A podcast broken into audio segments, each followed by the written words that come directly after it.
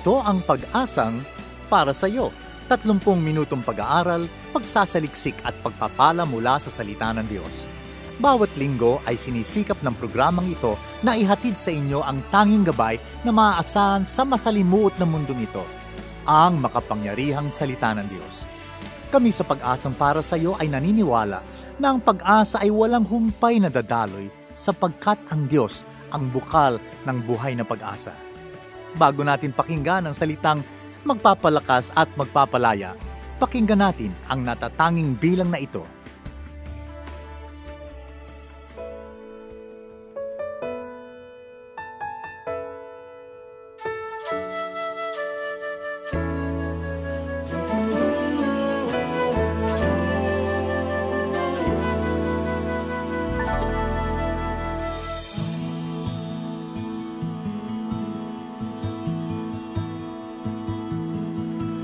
Masdan mo ang halaman, walang kalungkutan, at di nababagabag, dumating man ang ulan. Paglipas ng ulap, araw ay sumisikat, sa Diyos ay umaasa, ng buhay at lakas.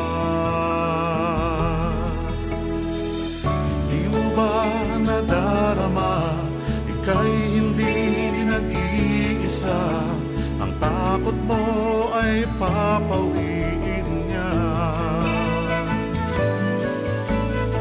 Sa oras ng pagdurusa Si Jesus ang iyong pag-asa. Manalig kang lagi. Manalig kang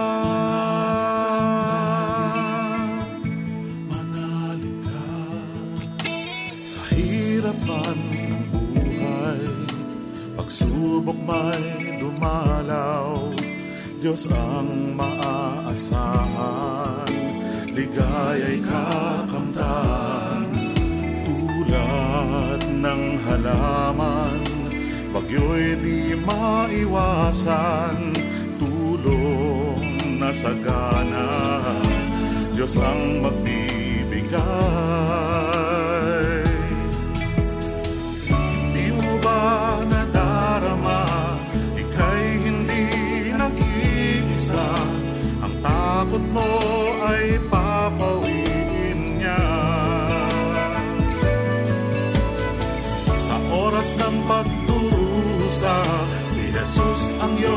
pag-asa Manalig kang lagi.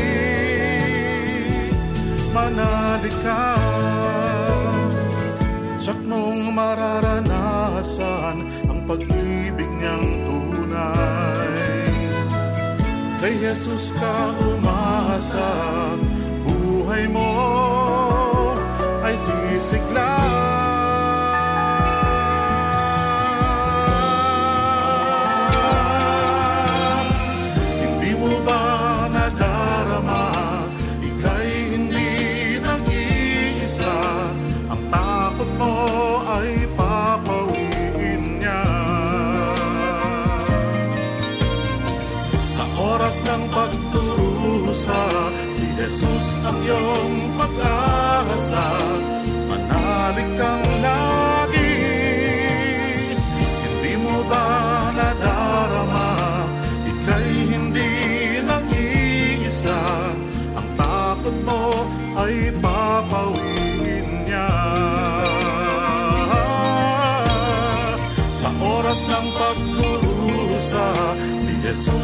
iyong pag-asa Manalig kang lagi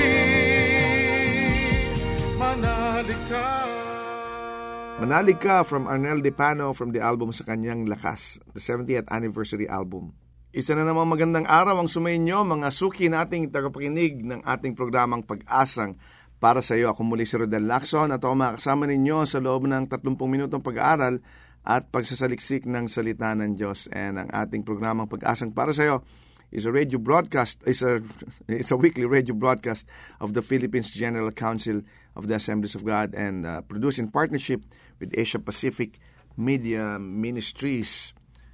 Ganto kaaga, bati muna kaagad tayo ng mga happy birthday. Yan. Uh, maraming mga nag-birthday last week, no? Si Mina Cruz, si Sharon Torreverde, si Dado Alcala, at si MC Kagiwa. And of course, this week, nagbe-birthday ang ating uh, pinakamamahal na si Pastor Ray Caluzay, ang ating General Superintendent ng PGCAG. Happy, happy, happy, happy birthday, Pastor Ray. Magpadala ka naman ng uh, mga crabs at saka mga lobster dito sa amin sa Manila. Yan. Si Pastor Ray taga Rojas, no?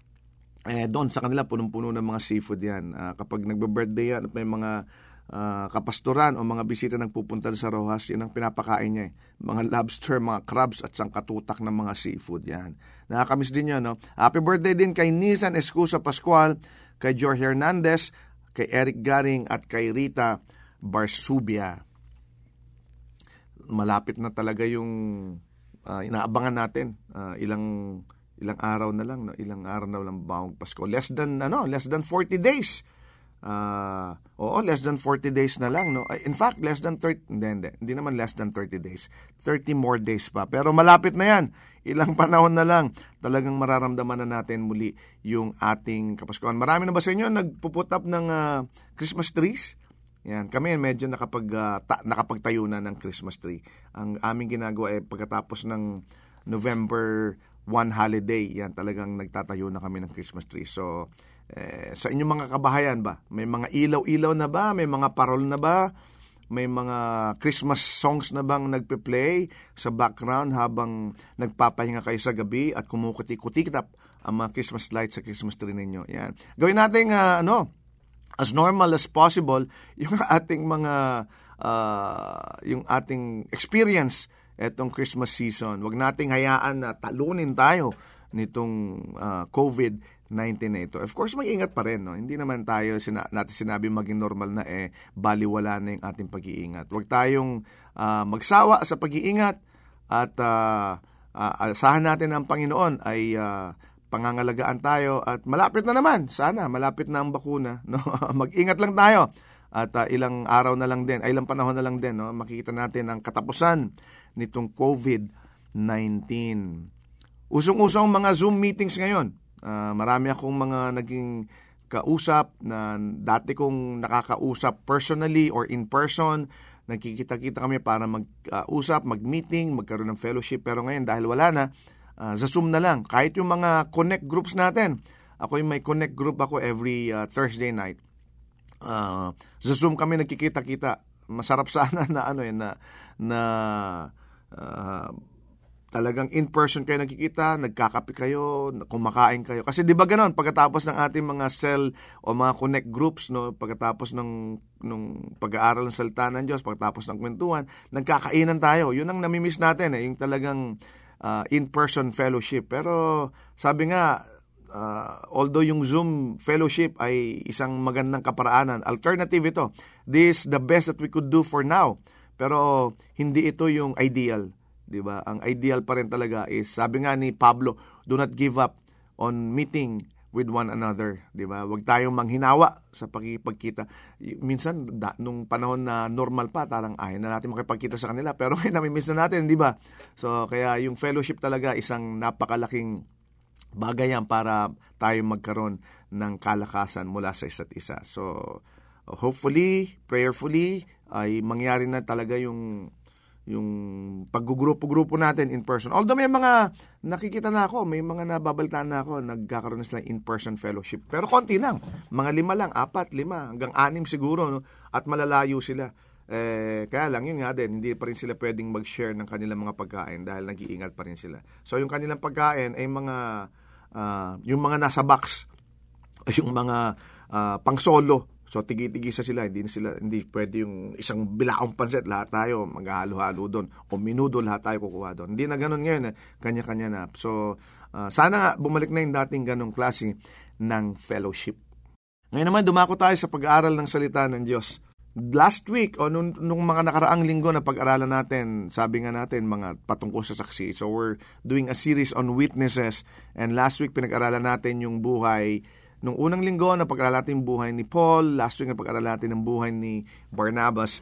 And this week, pag-aaralan naman natin ang isa pang witness. No? Kaya lang, uh, hindi siya masyadong, pag tininan natin yung kanyang buhay, hindi siya masyado nabanggit sa, sa Biblia.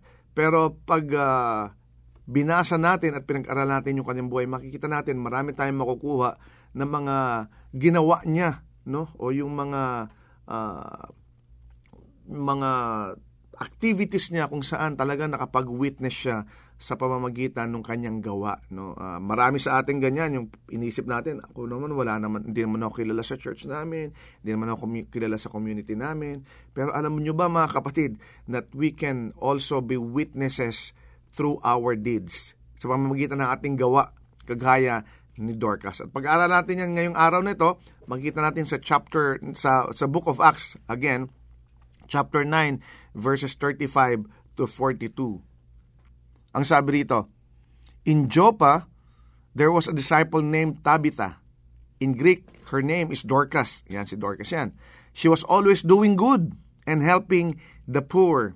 About that time, she became sick and died, and her body was washed and placed in an upstairs room. Lida was near Joppa. Mga lugar ito, no? So when the disciples heard that Peter was in Lida, They sent two men to him and urged him, Please come at once. Verse 39 Peter went with them, and when he arrived, he was taken upstairs to the room. All the widows stood around him, crying and showing him the robes and other clothing that Dorcas had made while she was still with them.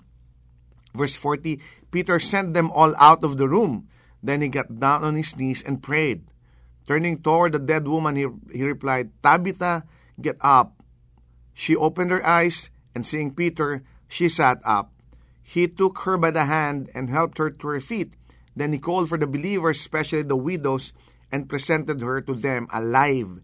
This became known all over Joppa, and many people believed in the Lord.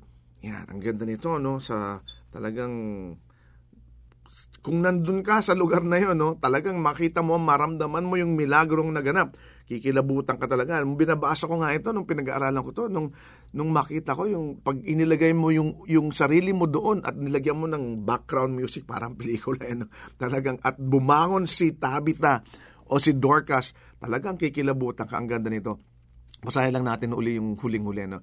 Uh, Tabitha, get up. She opened her eyes. Da-dan! And seeing Peter, she sat up. He took her by the hand and helped her to her feet.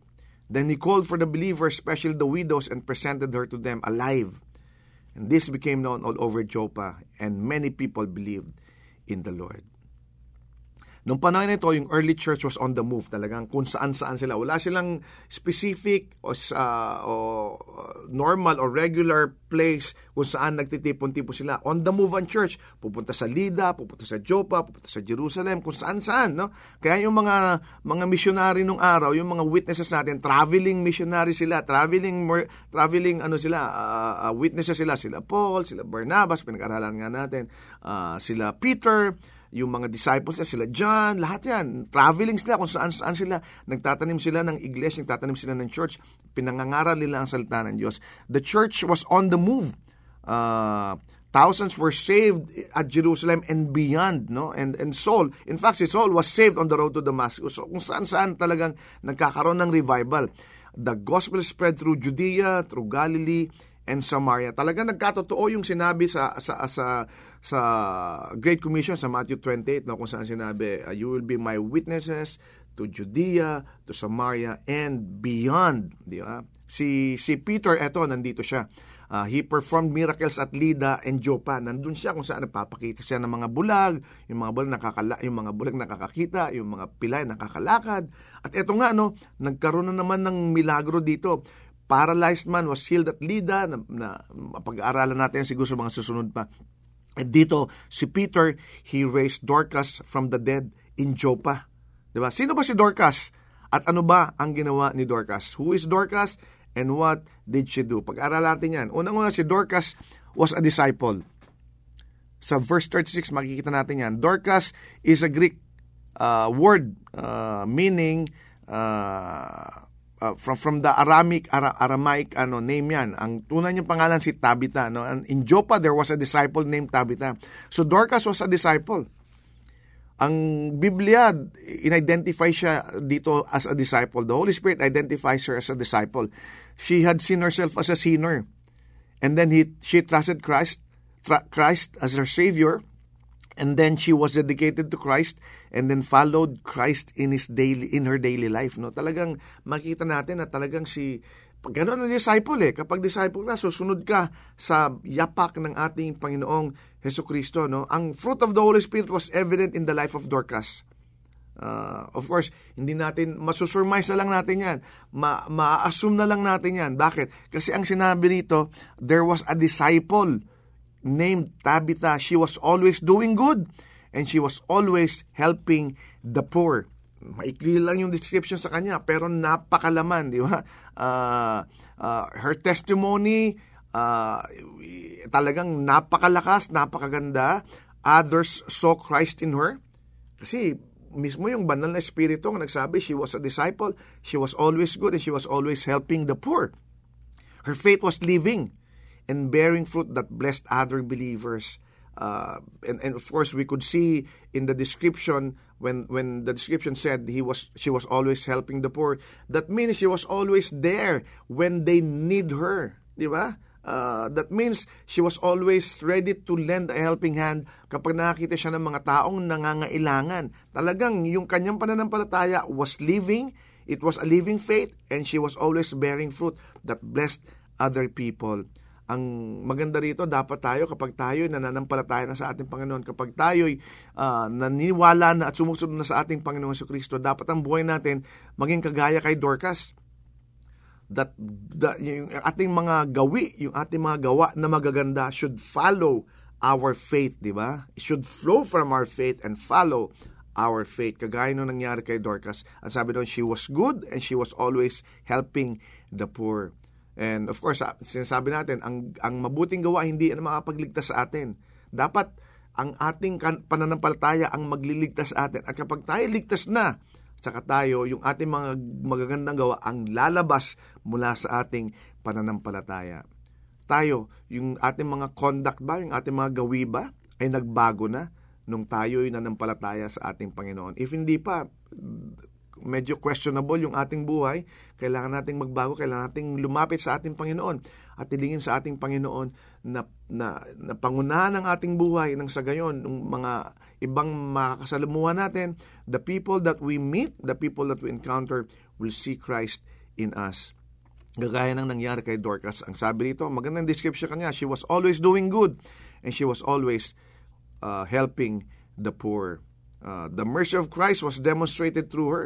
She was diligent, no? She saw people as God sees them in need of love. In need of love, she was always helping them. She was always doing good. The hands of Dorcas became the hands of our Lord. Di ba yun ang ating pangalalangin sa, palagi sa ating Panginoon? Lord, let me be your hands. Let us be your feet and your hands here on earth. And, and literal, and, and, and, and nangyari nga yung gano'n, no? Ang kanyang mga kamay ni, ni, ni Dorcas ang naging kamay ng ating Panginoon habang siya ay nabubuhay pa. Talagang literally minsan. Bakit? Kasi nagtatahi siya eh. Di ba? Ang sinabi rito, nung, in fact, nung mamatay siya, yung, yung pinapakita ng mga widows kay Peter, yung mga tinahing damit ni Dorcas para sa kanila. To talagang na-bless sila sa buhay ni Dorcas. She was always reaching out to the needy. Widows uh, were, siguro, ito yung kanyang mga uh, mga first beneficiaries. Hindi ko hindi hindi na nabanggit dito kung si Dorcas was also a widow, but she was always in the company of widows, no? Maaring widow na rin si Dorcas dito o maaring siya ang nag nag ang nag nag uh, nagmi-minister sa mga widows, but widows found Dorcas's hands as providing hands for them. Diba? And when Dorcas died, yung kanyang mga namiministeran, yung kanyang mga, mga widows, they felt her loss nung namatay siya, talagang naramdaman nila yung kalungkutan, naramdaman nila yung, yung, yung kawalan ni Dorcas sa kanilang kalagitnaan. Bakit? Kasi palagi nandun si Dorcas sa kanila eh. Through her deeds, she was a witness to them. Sa pamamagitan ng kanyang ginagawa, ng pag, pagtulong sa mga mahihirap, yung pagtatahi ng mga damit ng mga widows, yung pagbibigay ng pagkain, pag, pag, pagsisilbi sa kanila. Lahat ng ginagawa ni Dorcas na alala ng mga widows, ng kanyang mga na, nasasakupan, nung mamatay siya. Bakit? Kasi na-miss nila, di ba? Ang sarap nung gano'n na nami-miss ka. Huwag naman mamatay na tayo. Pero ibig sabihin, kapag tayo nawala na doon sa kalagitnaan ng ating mga community, ng ating community o ng ating church o nung saan man tayo, kung tayo may napunta sa ibang lugar, na-miss nila tayo. Hindi dahil na-miss nila tayo sa kalokohan natin, kundi na-miss nila tayo because of the things that we have done because of the things that we did with them, that because of the things that we did for them, di ba? Dapat ganun din, ma-miss din tayo nila kagaya ng na-miss uh, nila si Dorcas nung mawala si Dorcas. Bakit? Kasi she was always there when they were uh, in need, di ba? She had always ministered to them in love. The hands of Dorcas were witnessing hands and spoke of the love of Jesus. Kaya nung mamatay siya, di ba, sabi, Lida was near, when the disciples heard that Peter was in Lida, they sent two men to urge him, to, to and, and urge him, please come out at once. Namatay na kasi dito si Dorcas. Peter went with them, and when he arrived, he was taken upstairs to the room. All the widows stood around him. Nagiiyakan sila, and showing him the robes and other clothing that Dorcas had made while she was still with them. So kitang-kita mo yung talang kalungkutan nila, nagiiyakan sila. Siguro ito nung panahon nito, naalala ni Peter yung yung pangyayari nung si Kristo naman yung yung namatay naman si Lazarus, di ba? When when the Dorc when Dorcas died, they sent for Peter. Nung mamatay si Lazarus, they sent for Jesus, pinasundo nila si Jesus. Ganun din, di ba? And Peter came just like Jesus came, knowing that the faithful Dorcas had died. Ganun din yun, yung, yung experience niya, nakasama niya si Jesus dati nung namatay si Lazarus, di ba? The circumstances, halos pareho eh, di ba? And Jesus was uh, Jesus also raised Lazarus from the dead. Mababasa natin sa libro ng John. And there were also weeping believers. Di ba? Nag-iiyakan sila dahil namatay si Lazarus. Ito rin, nag-iiyakan sila dahil namatay si Dorcas. Bila, pinalibutan nila si Peter at nag-iyakan sila. Lahat sila malungkot. At sinabi nilang, pinakita nila kay, kay Peter yung mga ginawa ni Dorcas. Di ba? He she Dorcas was was a witness to them because of the things that he has done that she has done. Uh, Dorcas was a witness to them because of of of of of, of the things that allowed her to be a helping hand to them. Di ba? Ang nangyari, pinalabas ni Pedro lahat ng tao. Sabi, Peter sent them all out of the room. Tapos lumuod siya at nanalangin siya. And then turning toward the dead woman, sabi niya, Tabitha, get up. Di ba? Napakadrama nito. Tabitha, get up. And then she opened her eyes and seeing Peter, she sat up. Umupo siya. Tapos, pinakita ni Peter si Dorcas sa mga tao. At natuwa sila. Hindi sila natakot. Tanda natin, walang, walang sinabi dito that they were terrified. Di ba? Walang sinabi dito, they were frightened. Nagulat sila, isang milagro ito, natuwa sila. Bakit? Kasi alam nila na nandun si Peter, alam nila na si Kristo mismo ay binuhay si Lazarus at alam nila sa pamamagitan ni Peter, kaya pa rin buhayin ng ating Panginoon si Dorcas. At ganun nga nangyari na buhay si Dorcas and, and this became known all over Joppa and many people believed in the Lord.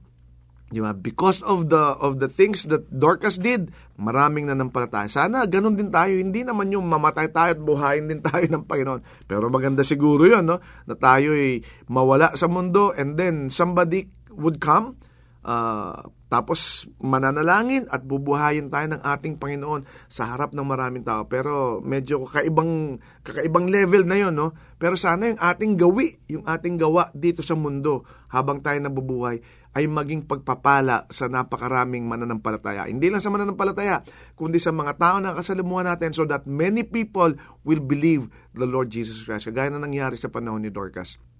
Peter called Dorcas back to life. Tabitha, he arise, sabi niya, and then she arose. And then this became known all over Joppa, and many believers believed in the Lord Jesus Christ. Sa paanong paraan? Dahil sa gawi ni Dorcas. We can also be witnesses like Dorcas through our deeds. Huwag nating pabayaan na kapag may nangangailangan ay magpawalang bahala tayo. But let's take that opportunity. Let's take that chance to be able to help people in need so that they will see our deeds and that they will praise the Lord and that they will believe in the Lord Jesus Christ. Maraming kaparaanan kapatid, maraming mga maliliit na bagay na pwede natin gawin sa kapwa natin. Yung pag yung pag uh, pagtulong natin sa kanila hindi man sa malaking bagay, kaya sa maliliit na bagay lang. 'Di ba? Yung pagsasalita lang natin ng maayos sa kanila, yung ating pakikitungo sa kanila, yung ating gawi sa kanila, yung ating behavior in front of them, yung ating behavior towards them uh, would be ways for them to believe in the Lord Jesus Christ through us dahil sa pamamagitan ng ating pagiging saksi. Because of the way that we witness to them they will believe in the Lord Jesus Christ. As a disciple Dorcas witnessed of the saving power of Jesus. Di ba? as a disciple. In her deeds Dorcas witnessed of the compassion of Jesus. Sa pamamagitan ng kanyang gawa, nakita nila yung awa, yung mercy na binibigay ng ating Panginoon sa pamamagitan ng mga witnesses sa kagaya ni Dorcas. May we be like Dorcas. May we be witnesses of compassion for our Lord Jesus Christ. Ang tanong mga kapatid, do our deeds, do our works, yung ating gawi, yung ating behavior, witness of the love and compassion of Jesus for all. Kung hindi pa, kapatid, hilingin natin ang tulong ng ating Panginoon. Sabihin natin, Panginoon, tulungan mo kami ng aming manggagawi dito sa mundong ito ay maging pagpapala sa lahat ng tao na kasalamuhan namin so that more people will come to know you. Magandang maging goal natin yung mga kapatid. Ang intention of the heart, magandang maging intention natin yun. But more importantly, hindi lang intention, kundi gawin natin goal Gawin nating makatotohanan sa ating buhay. Let's make our deeds be witnesses uh, to the body of Christ. Yung ating gawi, maging saksi at maging pagpapala sa body of believers. Tayong lahat manalangin. Panginoon, we thank you because of the way that you have always taught us to be witnesses to other people. Maraming salamat na ang aming kaligtasan is our jumping board to be able to do good works. Hindi alam namin hindi ito makapagligtas sa amin, pero dahil kami niligtas mo na, then good works will flow from our hearts. Will our good works will flow out of our faith in you, Lord God. And may these good works, may these deeds, Lord, that we uh, that we are displaying in front of many people, uh, be a blessing to them. And may we be witnesses through the works that we do, just like Dorcas. Ikaw, Panginoon, ang magdala ng mas marami pang kaluluwa sa iyong harapan sa pamamagitan ng aming gawi, Lord. We thank you because of the way that you have used us. And we pray, God, that you will continue to use us mightily for your kingdom and for your glory. In Jesus' name we pray. Amen.